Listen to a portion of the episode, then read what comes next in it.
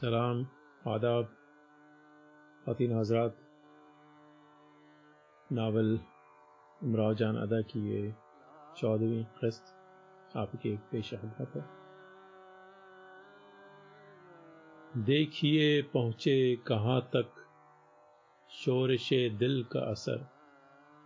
सरसरे वहशत का ये शोला है, भड़काया हुआ।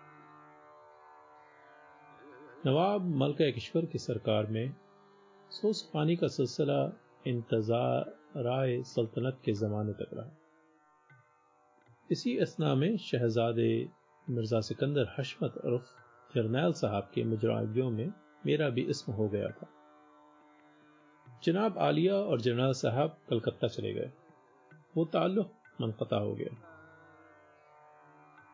जिस जमाने में मिर्ज़ा बिरजीज कदर को मसनद रियासत पर बिठाया, मैं बलिहाज कदामत और इस वजह से भी कि मेरा नाम शाही मोहल्लात में अक्सर की जबान पर था, मुबारकबाद देने के लिए तलब हुई।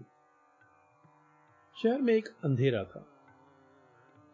आज इसका घर लुटा, कल वो गिरफ़्तार हुआ, परसों उसके गोली लगी।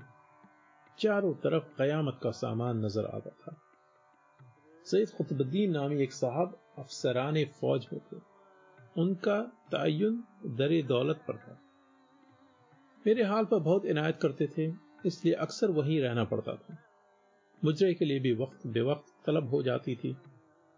इसी चंद रोजा हुकूमत के जमाने में बिरजीज कदर के ग्यारहवीं साल की सालगिरह का जलसा बड़ी धूमधाम से हुआ। इस जलसे में कश्मीरियों ने ये गज़ल गाई थी। गैरत महताब है बिरजीज कदर। गौहर नायाब है बिरजीज कदर। मैंने एक गज़ल इस मौके के लिए तसनीफ की थी, उसका मतलब ये है, दिल हज़ारों के तेरी भूली अदाएँ लेंगी, दिल हज़ारों के तेरी भोली अदाएँ लेंगी, हसरत चाहने वालों की बलाएँ लेंगी। रसवा उमराव जान, तुमने मतला तो कयामत ही का कहा है। और कोई शेर याद हो तो पढ़ो। उमराव ग्यारह शेर कहे थे, मगर आपके सर की कसम, सिवा इस मतले के और कोई शेर याद नहीं। वो जमाना ऐसी आफत का था। निगोड़ी दिन रात जान धड़के मैं रहती थी। गज़ल एक पर्चा पर लिख देती थी, जिस दिन तक बेगम साहब कैसर बाग से निकली हैं, वो पर्चा मेरे पांदा में फिर जब वहाँ से निकलना हुआ, होल जोल में पानदान कैसा जूतियाँ और दुपट्टे तक छूट गए। रसवा भला कुछ याद है किस दिन बेगम साहब कैसरबाग से निकली थी? उमराव, दिन तो याद नहीं, हजारी रोज़े के दूसरे या तीसरे दिन।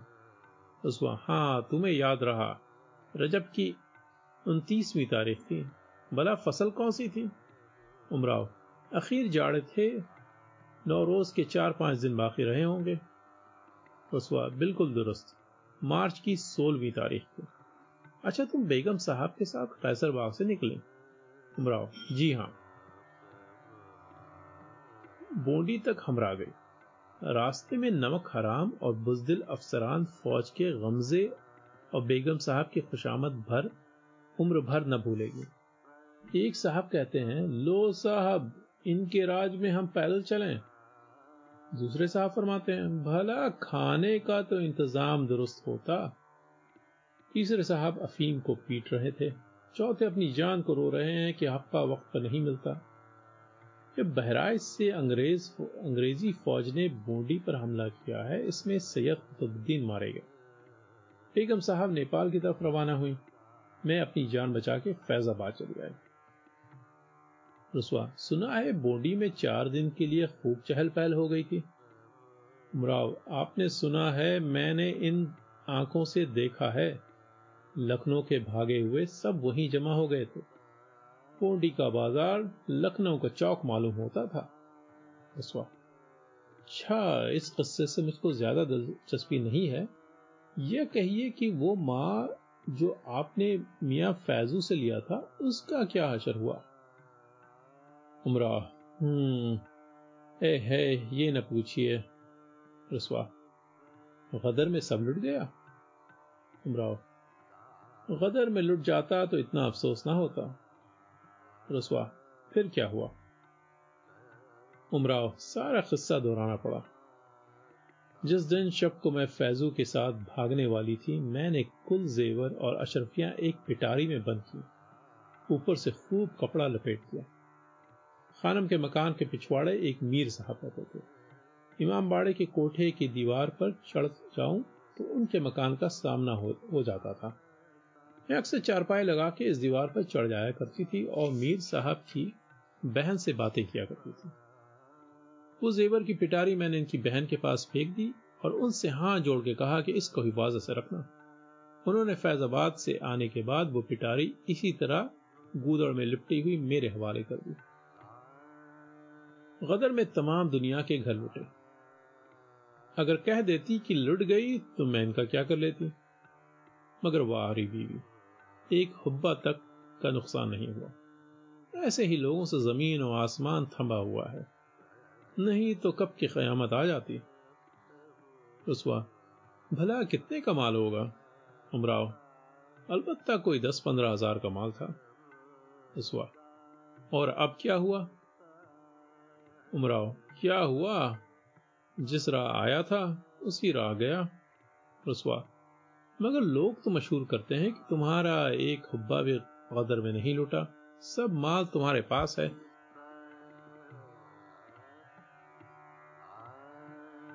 उमराव, अगर माल होता तो इन हालों में रहती जैसी अब रहती हूँ। उसवा लोग कहते हैं तुमने अपना भगल निकाला है। अगर नहीं है तो खर्च कहाँ से चलता है? अब भी कुछ बुरे हालों में नहीं रहती।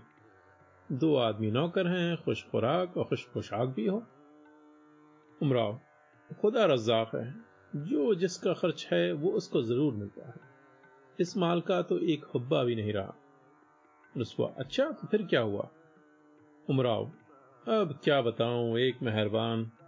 रसवा मैं समझ गया, ये गौहर मिर्ज़ा साहब की हरकत होगी। उमराव मैं अपने मुँह से नहीं कहती, शायद आपका ख्याल गलत हो। रसवा बेशक तुम्हारे आली जर्फ होने में कोई शुबा नहीं। देखिए, वो चैन कर रहे हैं और तुम्हें पूछते तक नहीं। उमराव मिर्ज़ा साहब, रंडी से रस्म रहा रहा, न रहा न रहा। अब वो मुझे क्यों पूछे? मुद्दत हुई है कि तरफ़ मुलाकात हो गई। रसवा अब कभी तशरीफ़ भी लाते हैं?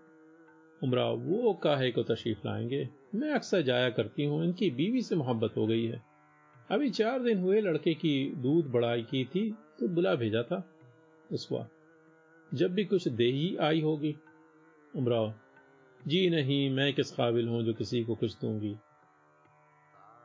रसवा तो वो माल गौहर मिर्ज़ा साहब के कट्टे लगा। उमराव, मिर्ज़ा साहब, माल की कोई हकीकत नहीं है। हाथों का मैल है, फकत बात रह जाती है। अब भी अपने पैदा करने वाले के कुर्बान जाऊँ, कभी नंगी भूखी नहीं रही। आप ऐसे कदरदानों को खुदा सलामत रखें। मुझे किसी बात की तकलीफ़ नहीं है। रसवा इसमें क्या शक है, वो तो मैं पहले ही कह चुका हूँ, अब भी सौ से अच्छे, हज़ार से अच्छे। वल्ला ये तुम्हारी नियत का समरा है।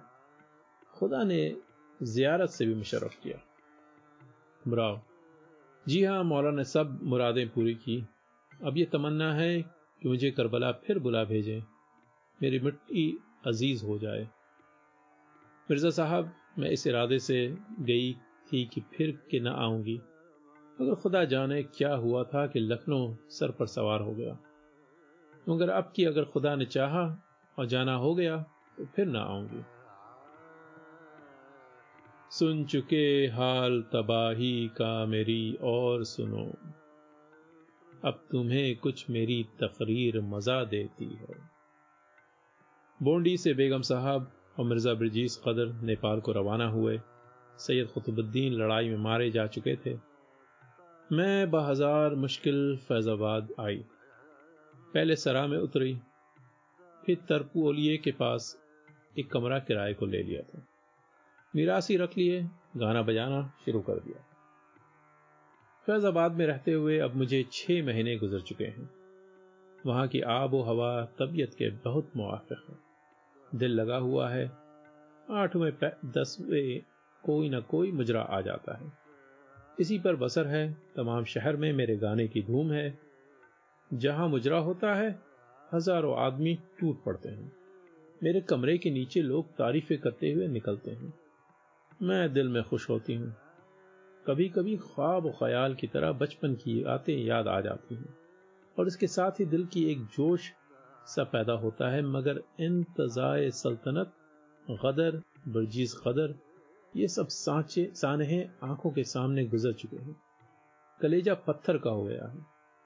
माँ बाप के तस्वुर के साथ ही यह ख्याल आता है। खुदा जाने अब कोई ज़िंदा भी हो या ना हो, और अगर हो तो उनको मुझसे क्या मतलब? वो और आलम में होंगे, मैं और आलम में हूँ। खून का जोश सही, मगर कोई गैरतदार आदमी मुझसे मिलना गवारा न करेगा।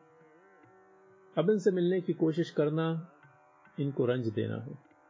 घर का ख्याल आते ही वो बातें याद आती थी, फिर तबीयत और तरफ़ मुतवजा हो जाती थी। लखनऊ की याद अक्सर सताती थी मगर जब इनकलाब का ख्याल आता था, दिल भर जाता था। अब वहाँ कौन है? किसके लिए जाऊँ? खानम जीती हैं तो क्या हुआ? इनसे अब क्यों कर बनेगी? वही अगली हुकूमत जताएँगी। मुझे अब इनकी कैद में रहना किसी तरह मंजूर न था। जो माल मीर साहब की बहन के पास अमानत था, वो अब क्या मिलेगा? तमाम लखनऊ लुट गया। मीर साहब का घर भी लुट गया होगा। इसका अब ख्याल ही बेकार है। अगर नहीं लुटा तो अभी इसकी ज़रूरत ही क्या है? मेरे हाथ गले जो कुछ मौजूद है, वो क्या कम है? एक दिन कमरे पर बैठी हूँ, एक साहब शरीफाना सूरत, अधेड़ से तशरीफ़ लाए। मैंने पान बना के दिया हुक्का भी फिर भरवा दिया। हालात दरियाफ्त करने पर मालूम हुआ, बहु बेगम साहिबा के अजीजों से हैं। वसीखा पाते हैं। मैंने बातों बातों मकबरा की रोशनी की तमहीद उठा के पुराने मुलाजमों का ज़िक्र छेड़ा। मैं, अगले नौकरों में अब कौन कौन रह गया है? नवाब साहब, अक्सर मर गए नए नए नौकर हैं, अब कारखाना ही नहीं रहा। बिल्कुल नया इंतज़ाम है। मैं अगले नौकरों में एक बुढ़े जमादार थे, नवाब। हाँ थे, तुम उन्हें क्या जानो? मैं। गदर से पहले मैं एक मरतबा मुहर्रम में फैजाबाद आई थी। मकबरे पर रोशनी देखने गई थी। इन्होंने मेरी बड़ी खातिर की थी। नवाब, वही जमादार ना जिनकी एक लड़की निकल गई थी? मैं। मुझे क्या मालूम? और दिल में हाय, अफसाना अब तक मशहूर है। नवाब, यूँ तो कई जमादार थे और अब भी हैं, मगर रोशनी वगैरह का इंतज़ाम गदर से पहले वही करते थे। मैं, एक लड़का भी इनका था। नवाब, तुमने लड़के को कहाँ देखा? मैं उस दिन उनके साथ ऐसी शक्ल भी मिलते कम देखी है, बिन कहे मैं पहचान गई थी। नवाब, जमादार गदर से पहले ही मर गए, वही लड़का इनका जगह नौकर है। इसके बाद बात के टालने के लिए मैंने और कुछ हालात इधर उधर के पूछे। नवाब साहब ने सोज पढ़ने की फरमाइश की। मैंने दो सोच सुनाए। बहुत महजूज हुए। रात कुछ ज़्यादा आ गई थी। घर तशरीफ़ ले गए। बाप के मरने का हाल सुन के मुझे बहुत रंज हुआ। उस दिन रात भर रोया की दूसरे दिन बे अख्तियार जी चाहा भाई को जाके देखो। दो दिन के बाद एक मुजरा आ गया। उसकी तैयारी करने लगी। जहाँ का मुजरा आया था, वहाँ गई। मोहल्ले का नाम याद नहीं, मकान के पास एक बहुत बड़ा पुराना इमली का दरख्त। इसी के नीचे तमगीरा ताना गया था। गिरद कनाते थी। बहुत बड़ा मजमा, मगर लोग कुछ ऐसे ही वैसे थे। कनातों के पीछे और सामने कपड़ैलों में औरतें थी। पहला मुजरा कोई नौ बजे शुरू हुआ, बारह बजे तक रहा। इस मुकाम को देख के वहशत सी होती थी। दिल उमड़ा चला आता था कि यही मेरा मकान है। ये इमली का दरख्त वही है जिसके नीचे मैं खेला करती थी। जो लोग महफिल में शरीक थे, उनमें से बाज आदमी ऐसे मालूम होते थे जैसे मैंने इनको कहीं देखा है।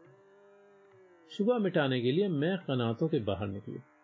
घरों की कता कुछ और ही हो गई थी इससे ख्याल हुआ शायद ये वो जगह ना हो। एक मकान के दरवाजे को गौर से देखा कि दिल को यकीन हो गया था कि यही मेरा मकान जी चाहता है कि मकान में घुसी चली जाऊँ। माँ के कदमों पर गिरूं, वो गले लगा लेंगी, मगर जरात ना हो, होती थी। इसलिए कि मैं जानती हूँ कि देहात में रंडियों से परहेज करते हैं। दूसरे, बाप भाई की इज़्ज़त का ख्याल था। नवाब साहब की बातों से मालूम हो चुका था कि जमादार की लड़की के निकल जाना लोगों को मालूम है। फिर जी कहता था, हाय, क्या गजब है सिर्फ़ एक दीवार की आड़ है उधर मेरी अम्मा बैठी होंगी और मैं यहाँ उनके लिए तड़प रही हूँ। एक नज़र सूरत देखना भी मुमकिन नहीं। क्या मजबूरी है? इसी उधेड़ बुन में थी कि एक औरत ने आके पूछा, तुम ही लखनऊ से आई हो? मैं, हाँ, अब तो मेरा कलेजा हाथ उछलने लगा। औरत अच्छा तो इधर चली आओ। तुम्हें कोई बुलाता है? मैं। अच्छा कह के उसके साथ चली। एक एक पाँव गोया सौ सौ मन का हो गया था। कदम रखती कहीं थी, पड़ता कहीं था। वो औरत उस मकान के दरवाजे पर मुझको ले गई, जिसे मैं अपना मकान समझे हुई थी। इस मकान की जोड़ी में मुझको बिठा दिया अंदर के दरवाजे पर। टाट का पर्दा पड़ा हुआ था। उसके पीछे दो तीन औरतें आके खड़ी हुई। एक, लखनऊ से तुम ही आई हो? मैं, जी हाँ। दूसरी, तुम्हारा नाम क्या है? मैं, जी मैं तो आया कह दूँ अमीरन, मगर दिल को थाम के। उमराव जान, पहली, तुम्हारा वतन खास लखनऊ है? अब मुझसे जब्त ना हो सका। आँसू निकल पड़े। असली वतन तो यही है, जहाँ खड़ी हूँ। पहली तो या तो क्या बंगले की रहने वाली हो? आँखों से आँसू बराबर जारी थे, बमुश्किल जवाब दिया, जी हाँ। दूसरी, क्या तुम जात की पतुरिया हो? मैं, जात की पतुरिया तो नहीं हूँ, तकदीर का लिखा पूरा करती हूँ। पहली अच्छा तो रोती क्यों हो? आखिर कहो फिर तुम कौन हो? मैं आँसू पोछ के, क्या बताऊँ, कौन हूँ? कुछ कहते बन नहीं पड़ता। इतनी बातें मैंने बहुत दिल संभाल के की थी। अब बिल्कुल ताबे जब्त न थी। सीने में दम रुकने लगा था। इतने में दो औरतें पर्दे के बाहर निकली। एक के हाथ में चिराग था। उसने मेरे मुँह को हाथ से थाम के कान की लौ के पास गौर से देखा और यह कह के दूसरी को दिखाया और कहा, क्यों? हम न कहते थे वही है। दूसरी, हाय मेरी अमीरन, कह के लिपट गई। दोनों माँ बेटियाँ चीखी मार मार के रोने लगी। हिचकियाँ बन गईं। आखिर दो औरतों ने आके छुड़ाया। उसके बाद मैंने अपना सारा किस्सा दोहराया। मेरी माँ बैठी सुना की और रोया की। बाकी रात हम दोनों वहीं बैठे रहे। सुबह होते मैं रुखसत हुई। माँ ने चलते वक्त जिस हसद भरी निगाह से मुझे देखा था, वो निगाह मेरे मरते दम तक न, मुझे न भूलेगी, मगर मजबूरी। रोज रोशन न होने पाया था कि सवा होकर अपने कमरे पर चली आए। दूसरा मुजरा सुबह को होता, मगर मैंने घर पर आके कुल रुपया मुजरे का वापस कर दिया। और बीमारी का बहाना कहला भेजा। दूल्हा के बाप ने आधा रुपया फेर दिया। उस दिन दिन भर जो मेरा हाल रहा, खुदा ही पर खूब रोशन हो। कमरे के दरवाजे बंद करके दिन भर पड़ी रोया की। दूसरे दिन शाम को कोई दो घड़ी रात गए। एक जवान सा आदमी, सांवली रंगत, कोई बीस बाईस का सिन, पगड़ी बांधे, सिपाहियों की ऐसी वर्दी पहने मेरे कमरे पर आया। मैंने हुक्का भरवा दिया। पानदान में पान न थे। मामा को बुला के चुपके से कहा, पान ले आओ। इतफाक से और कोई भी इस वक्त नहीं था। कमरे में मैं हूँ और वो है। जवान, कल तुम ही मुजरे को गई थी? ये इस तेवर से कहा कि मैं झिझक गई। हाँ, इतना कह के उसके चेहरे की तरफ़ से देखा, ये मालूम होता था जैसे आँखों से खून टपक रहा है। जवान सर नीचा करके खूब घर, घराने का नाम रोशन किया। मैं अब समझी कि ये कौन शख्स है। इसको तो खुदा ही जानता है, जवान। हम तो समझे थे तुम मर गई, मगर तुम अब तक ज़िंदा हो। मैं बगैर ज़िंदगी थी न मरी, खुदा कहीं जल्द मौत दे। जवान, बेशक इस ज़िंदगी से मौत लाख दर्जा बेहतर थी। तुम्ही तो चिल्लू भर पानी में डूब मरना था। कुछ खा के सो रही होती? मैं खुद इतनी समझ न थी। ना आज तक किसी ने यह सलाह दी। जवान, अगर ऐसी ही गैरतदार होती तो इस शहर में कभी ना आती। और आई भी थी तो तुम्हें इस मोहल्ले में मुजरे को ना आना था, जहाँ की रहने वाली थी। मैं, हाँ, इतनी खता ज़रूर हुई, मगर मुझे क्या मालूम था। जवान अच्छा अब तो मालूम हो गया। मैं, अब क्या होता है? जवान बहुत ही गुस्सा हो गया अब क्या होता है? अब क्या होता है? अब छुरी कमरे से निकालकर मुझ पर झपटा दोनों हाथ पकड़ के गले पर छुरी रख दी। ये होता इतनी में मामा बाज़ार से पान लेकर आई। उसने जो यह हाल देखा, लगी चीखने, अरे, दौड़ो, बीवी को कोई मारे डालता है। जवान छुरी गले से हटा के हाथ छोड़ दिए औरत को क्या मारूं? और औरत भी कौन बड़ी? इतना कह के ढाड़े मार मार के रोने लगा। मैं पहले ही से रो रही थी जब उसने गले पर छुरी रखी थी, जान के खौफ से एक धचका सा कलेजे पर पहुँचा था। इससे दम बखुद हो गई थी।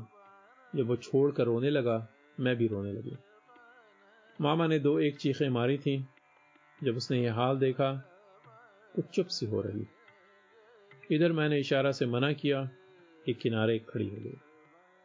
जब दोनों खूब रोध हो चुके, जवान हाथ जोड़ के अच्छा तो इस शहर से कहीं चले जाओ। मैं कल चली जाऊँगी, मगर एक मर्तबा माँ को और देख लेती जवान, बस अब दिल से दूर रखो, माफ़ करो। कल अम्मा ने तुम्हें घर पर बुला लिया। मैं ना हुआ नहीं तो इस वक्त वार, वारा न्यारा हो जाता। मोहल्ले भर में चर्चे हो रहे हैं। मैं, तुमने देख लिया, जान से तो मैं डरती नहीं, मगर हाय, तुम्हारी जान का ख्याल है। तुम अपने बच्चों पर सलामत रहो। खैर, अगर जीते रहे तो कभी ना कभी खैर और आफियत सुन ही लिया करेंगे। जवान, बराए खुदा, किसी से हमारा ज़िक्र न करना। मैं अच्छा। वो जवान तो उठ के चला गया। मैं अपने गम में मुख्तला थी। मामा ने और जान खाना शुरू की। ये कौन थे?